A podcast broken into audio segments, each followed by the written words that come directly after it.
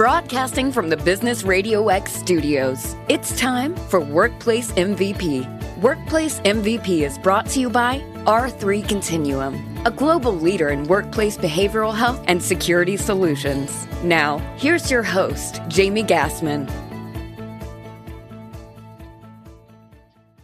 Hi, everyone. It's your host, Jamie Gassman here, and welcome to this special Thanksgiving edition of Workplace MVP.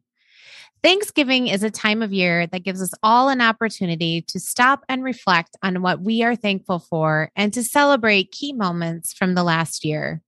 So, in the spirit of giving thanks and celebration, I would like to share who I am thankful for and to celebrate some of the special moments we have had over the last seven months here on the Workplace MVP show. So, starting with giving thanks, I would like to give a big thank you to all of our Workplace MVP show guests. Thank you for sharing your time, your expertise, and your stories with us. You are a pivotal component to each episode, and we appreciate you. And along with that, a big thank you to our listeners for your continued support of our podcast and for sharing your suggestions for topics and workplace MVPs with us. This show is for all of you we go into each and every episode hoping to inspire you and to introduce you to a new resource, tool, or idea for how to better navigate the complexities and challenges you as a business leader face within the workplace. Also, I can't forget to give thanks to our producer, John Ray at Business Radio X and Arlia Hoffman. You are my right and left hands in this show. Thank you for your guidance and support over the last seven months. And a special thank you to our show sponsor, R3 Continuum. In particular, I would like to thank the president of R3 Continuum, Jim Mortensen, for his support and contributions to the show, and to the subject matter experts at R3 Continuum, Dr. George Vergolias, medical director, Dr. Tyler Arvig, associate medical director, and Jeff Gorter, vice president of crisis response clinical services, for sharing their expertise on the educational playbooks. Now, for celebrating firsts and some key successes. Wow, what a fun year we have had so far. I know there's only a month left, but we have had a lot of great firsts that have happened on our show. I'd like to first celebrate the launch of Workplace MVP, which took place on April 1st. And since that date, we have recorded a total of 37 shows and 17 live shows giving us the opportunity to celebrate and showcase 46 workplace MVPs. These MVPs represent various industries and businesses of all sizes.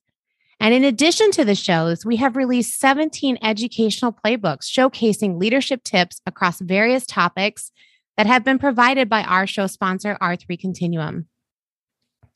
We also held our first in person live event at this year's SHRM annual conference, where we interviewed over 20 amazingly talented HR leaders and professionals right inside R3 Continuum's booth on the exhibit floor at the conference. And across all of our episodes, we have covered some amazing topics that workplaces are navigating daily. So I wanted to take a moment to share with you all the variety of content that we've provided throughout this year on the show. Now, looking out over the last seven months, we have covered second chance hiring, hiring of veterans, navigating the challenges of COVID, workplace violence, return to office. Will it be hybrid, remote, or on site in the office? Leading through crisis situations, how to create a culture people stay at and thrive in, leave of absence management, mental health in the workplace, and coming the first week of December, we will be releasing our final episode of the year, which covers workplace trends in 2021, which includes the Great Reshuffle, diversity, equity, inclusion, and employees with an entrepreneurial spirit. And along with that, we our guest on that show p- covers some things to expect going into 2022 for HR leaders.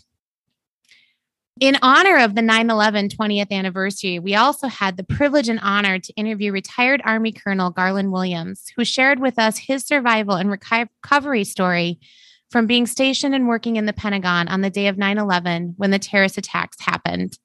Personally, I know that this will be an interview I will never forget, just like we will never forget the events of that day. And there's been so many memorable moments over 2021 on the Workplace MVP podcast. And I'm so thankful. And I look forward to the many moments we will continue to have and the amazing workplace MVPs we will continue to celebrate on our show. So definitely stay tuned. From all of us here at Workplace MVP, thank you. And we wish you a wonderful Thanksgiving and holiday season.